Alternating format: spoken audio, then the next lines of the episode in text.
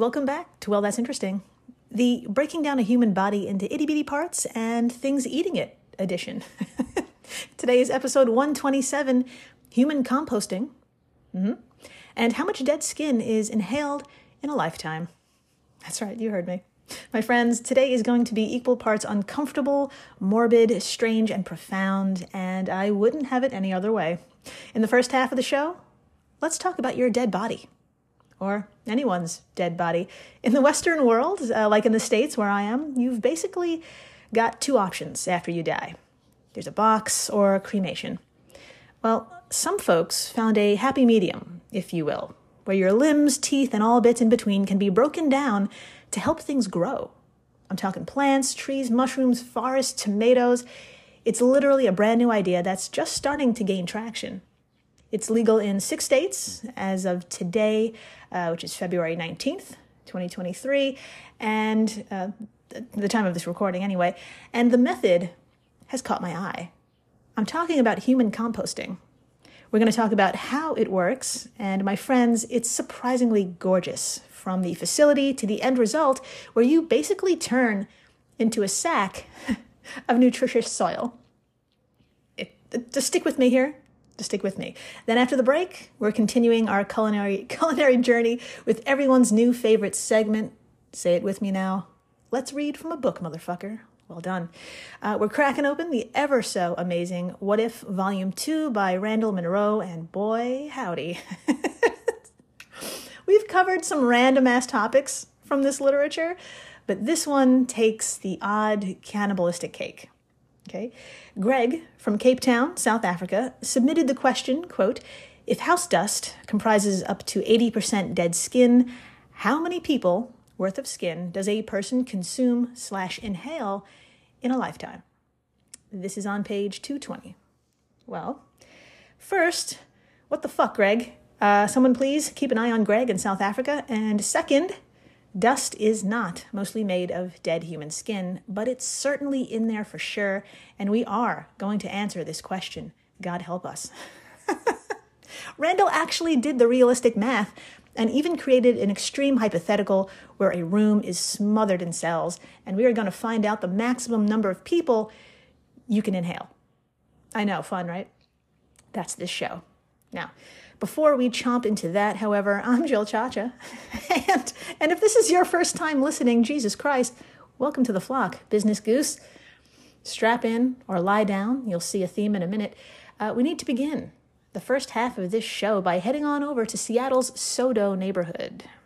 Now, if you're from a major city like me, I just had to see what the hell SoDo, that acronym, stood for. It's fucking amazing what realtors come up with.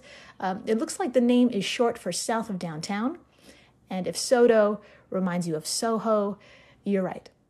From our punk rock friend, the wiki quote SoDo deliberately echoes Soho in New York City, where during the 1970s, cheap spaces vacated by departing factories were converted by artists into lofts and studios.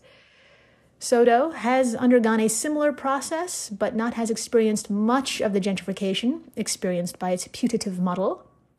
Some of SoDo's warehouse buildings remain in their original use. Others have been carved up for artists' lofts, art galleries, and an assortment of other businesses.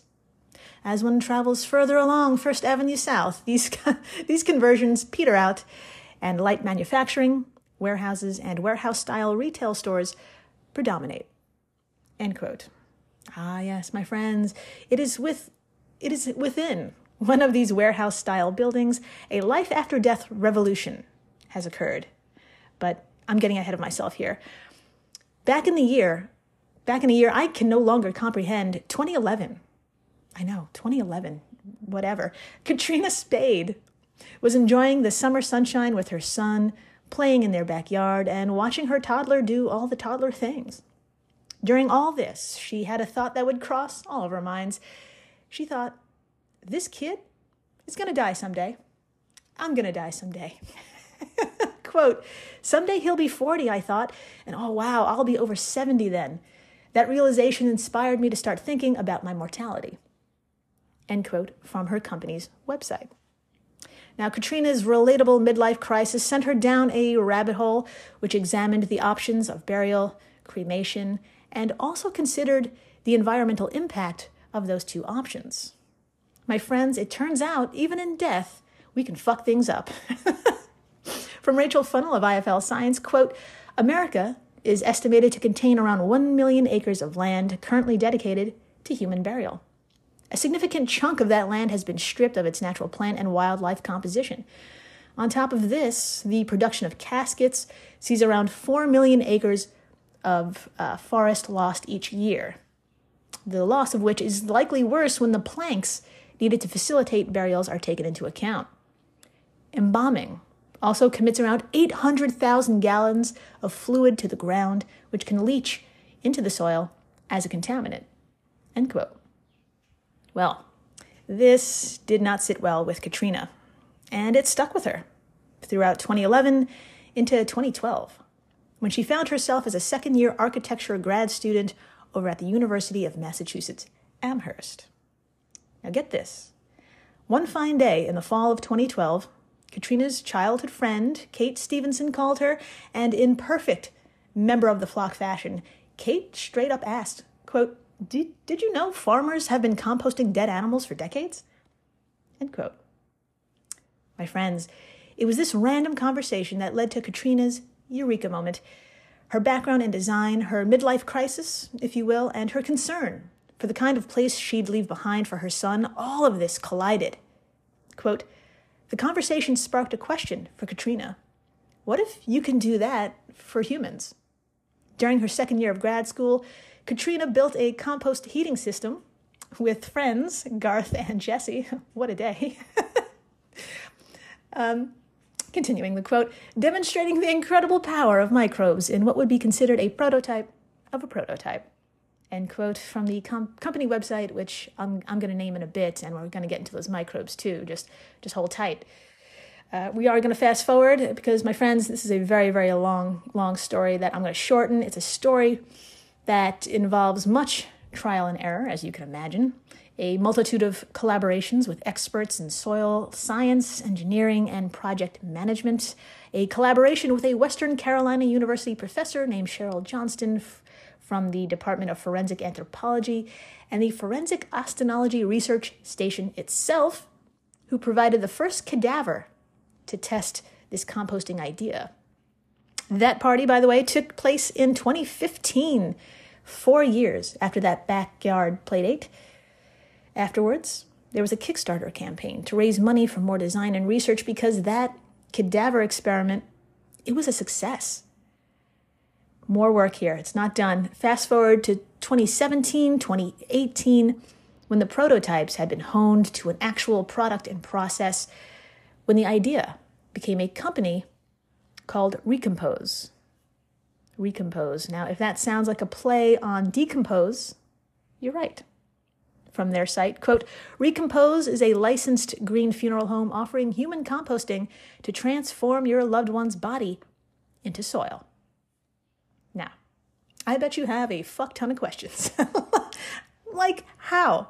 How in the hell? How in the hell does a body full of teeth, bones, butts, and all of that turn into safe, usable soil? This is like reduce, reuse, and recycle at like the ultimate level? Well, I'm glad you fucking asked. Let's get into it. All right, it's imagination time. And first, we need a body. You can do it. Just imagine a body. Could be yours, it could be someone you know. I'll give you a second. Awesome. Well done. Great choice. Now, according to the site, recompose.life, this body enters phase one by lying on a gurney. Do you see it? All right. But, big ass butt here, this gurney isn't in a cold morgue or a stuffy carpeted funeral home. I'm telling you, this place looks like a spa. Please, just stop everything you're doing and come on by our social media stuffs and take a peek at this site. Uh, you'll see the gurney in a room filled with natural colors, wooden floors, soft natural light. There's some plants uh, and white walls white walls dotted with circular doors. Now we're going to get into those walls in a minute, literally. But first, the gurney, where a body is wrapped in cloth filled with wood chips, alfalfa, and straw. Quote, microbes that naturally occur on the plant material and on and in our bodies power the transformation into soil. Over the next 30 days, everything inside the vessel breaks down thanks to natural decomposition. End quote. That's right, my friends, the vessel or stage two. Remember those white walls I was just talking about? Well, imagine a bright white wall divided into a honeycomb like pattern. There's 54 combs or pods, and that and this is where the human Amazon package slips into, basically. so come on by, take a look. Um, yeah, they look like those individual sleeping pods in Japan. I hope you know what I mean. If not, please come on by our Twitter and Instagram. Uh, you would have a delightful fucking nap in these things. Anyway, it's in these vessels a body breaks down in just 30 days in, into what's described as nutrient rich soil, and that's stage three.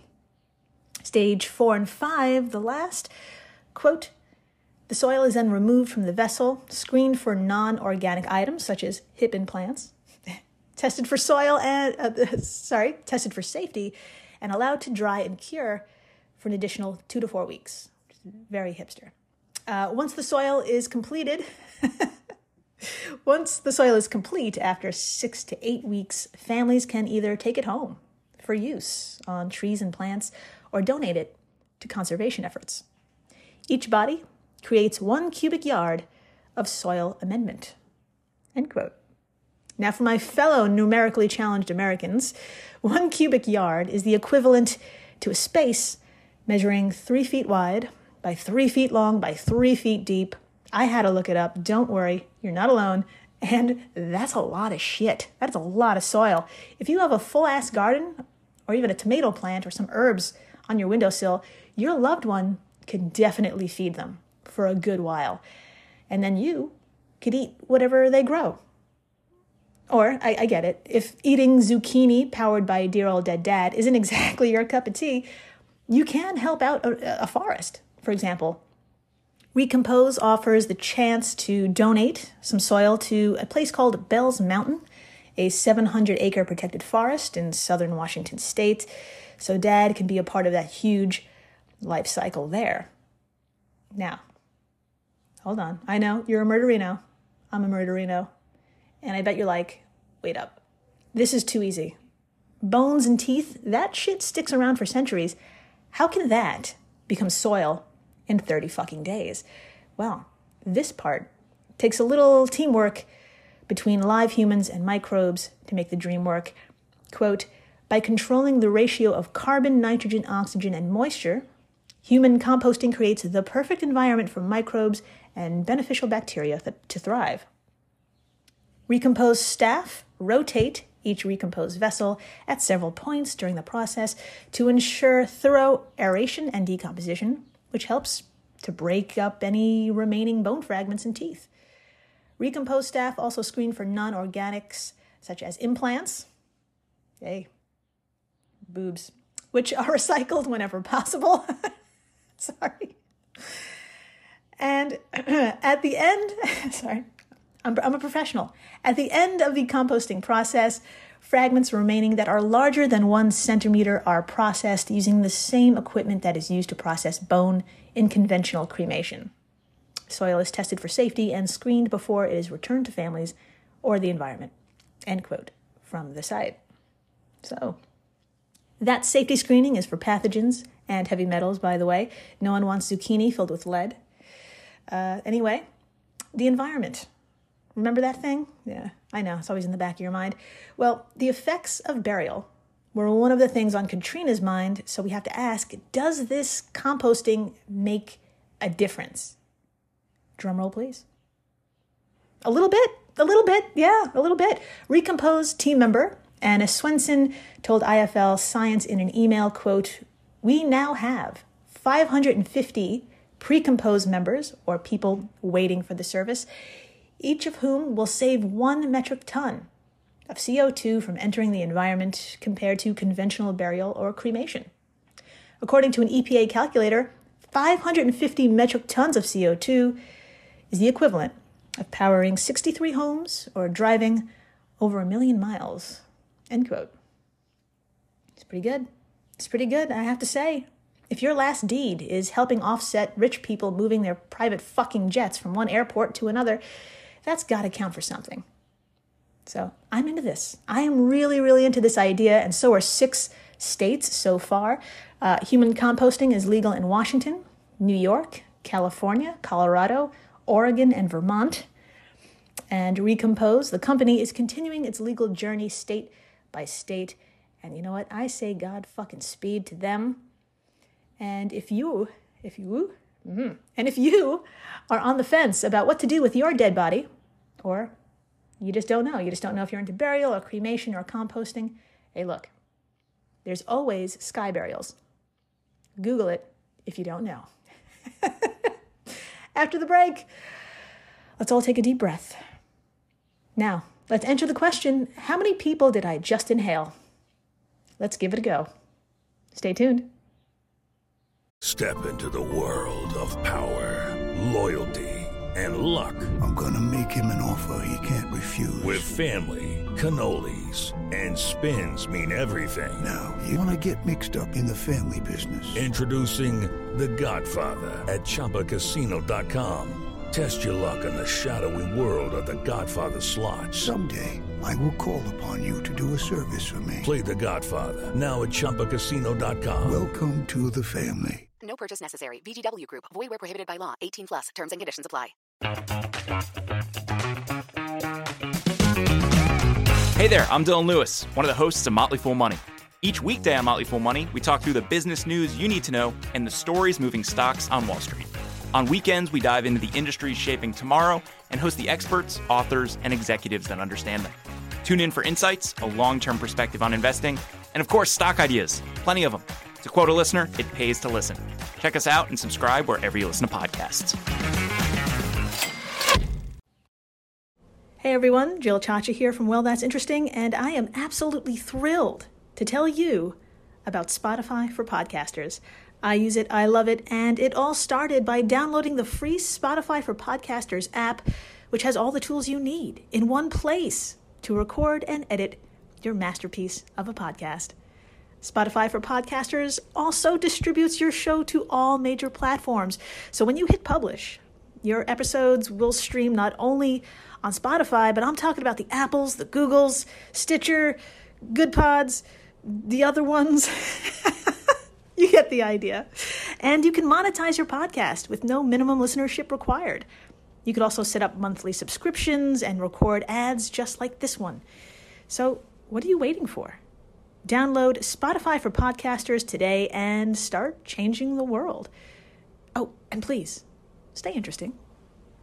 20th Century Studios presents Vacation Friends 2, now streaming only on Hulu. Look at us, all together again. We just wanted to give you guys a real honeymoon. Shots, shots, shots! Now streaming. He was just released from jail. Where can I get a drink around here? Back on vacation. This place is nice. It's drug lord nice. I'm sorry, drug lord nice?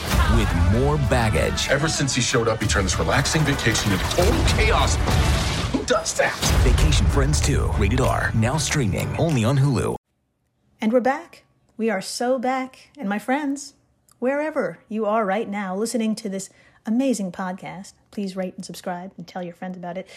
Whether you're in a car, a subway, bus, bathroom, or bedroom, first, I can see you. And two, there's dust. There's just dust everywhere, fucking everywhere. And here's the thing when you break down what it is really, it'll blow your fucking mind.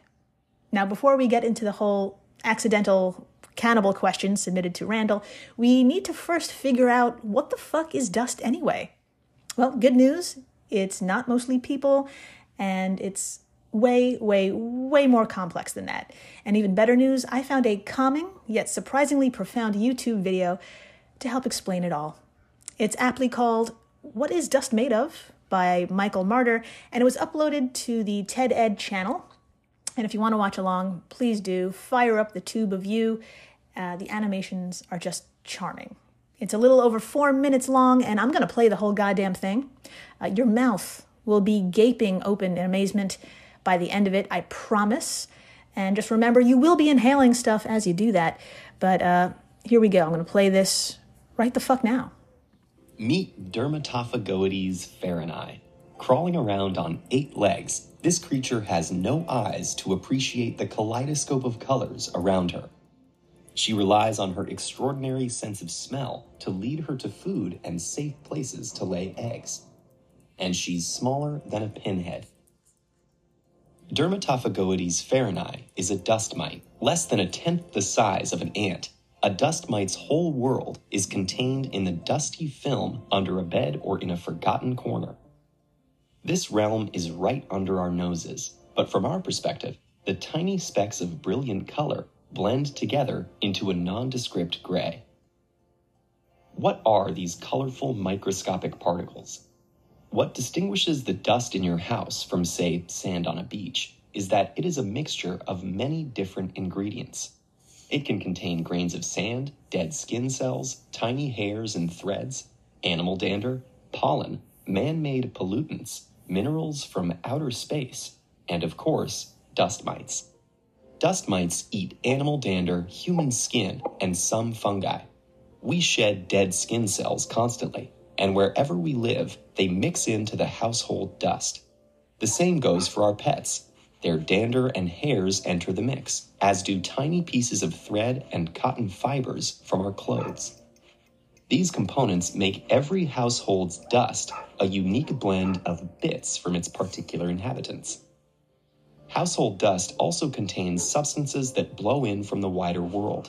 Depending on the local geology, finely ground quartz, coal, or volcanic ash might enter the air as atmospheric dust, along with pollen and fungal spores. Industrial activities also contribute cement powder, particles from car tires, and other chemicals to the airborne mix. The combination of these elements can be as unique as a fingerprint. In Spain, where the land is rich in carbonate materials, dust contains 20 times as much calcium as dust in Nigeria, where the geology is quite different. After a particularly violent storm, scientists identified dust from the Sahara Desert thousands of miles away in London based on its specific composition. In the future, we may be able to pinpoint the origins of dust samples even more specifically, down to a particular neighborhood or even house. Something that may be of great help for forensic specialists. In addition to markers of humans, animals, and landscapes, dust also contains particles from further afield. When a star explodes in a distant galaxy, superhot gases vaporize everything nearby. Then the dust settles. Minerals condense out of the gas. Floating out there between planets and galaxies, this extraterrestrial dust contains tiny pieces of extinguished stars and the building blocks of future celestial bodies. Every year, tens of thousands of tons of cosmic dust lands on Earth and mingles with terrestrial minerals. This blend of chemicals, minerals, and intergalactic particles settles out of the air onto surfaces in our homes, mixing with the detritus of each house's occupants. Stars explode, mountains erode, and buildings, plants, and animals are all slowly but surely pulverized into fine gray powder. We're all destined to become dust, but it's also possible that we came from it. Interstellar dust has been found to carry organic compounds through space. It's possible that billions of years ago, some of these cosmic particles were the seed of life on our little blue planet. Have you ever visited TED Ed's Patreon page? Ev- So, I mean, profound. Profound, am I right? Bet you weren't expecting that. So, between all the star bits and minerals, dog hair, and whatnot, there is human skin. And as such, someone had to ask just how many people worth of skin do we consume in a lifetime? Well, let's head on over to What If Volume 2 and dive right the fuck in. Author Randall Munroe confirms, quote, dust is just a disgusting salad made from whatever happens to be lying around your house. It can, can, it can include soil, pollen, cotton fibers, crumbs, powdered sugar, glitter, pet hair, and dander. He goes on and on here, folks. So, how much of us is in there exactly?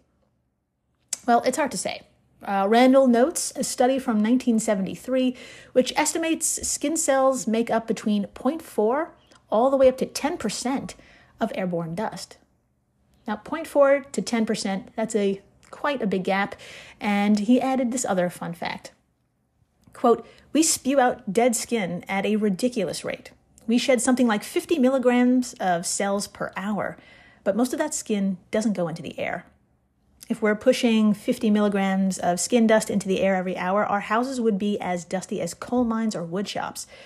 Since the air isn't constantly full of dust, it must be going somewhere else. Some of it settles quickly onto the floor, but a lot of it goes down the drain when we wash, rubs off on our clothes, and gets washed away by detergent, or ends up in pillows and mattresses. End quote.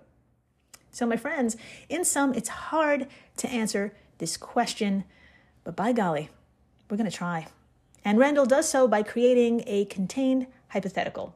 Quote If you built a machine to pump skin dust into a room, and you raised the concentration to 10 milligrams per cubic meter, making the air so dusty that it would exceed the occupational dust exposure limits for coal mine workers, you would still only inhale about three kilos or six and a half pounds of skin cells over the average lifetime.